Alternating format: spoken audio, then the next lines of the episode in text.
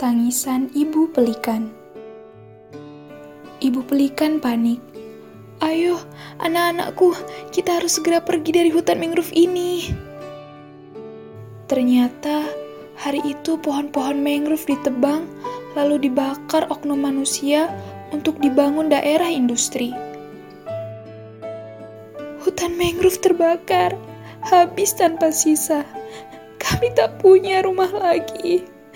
Tolong, tolong, tangisnya.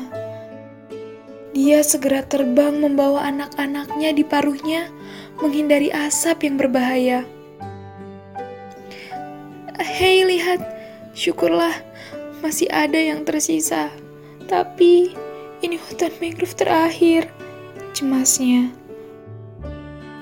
Aku, aku akan besarkan anak-anakku di sini. Dewata, lindungilah kami dari manusia-manusia yang jahat. Ratapannya.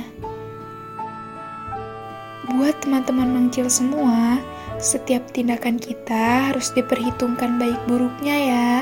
Jangan sampai merugikan orang lain.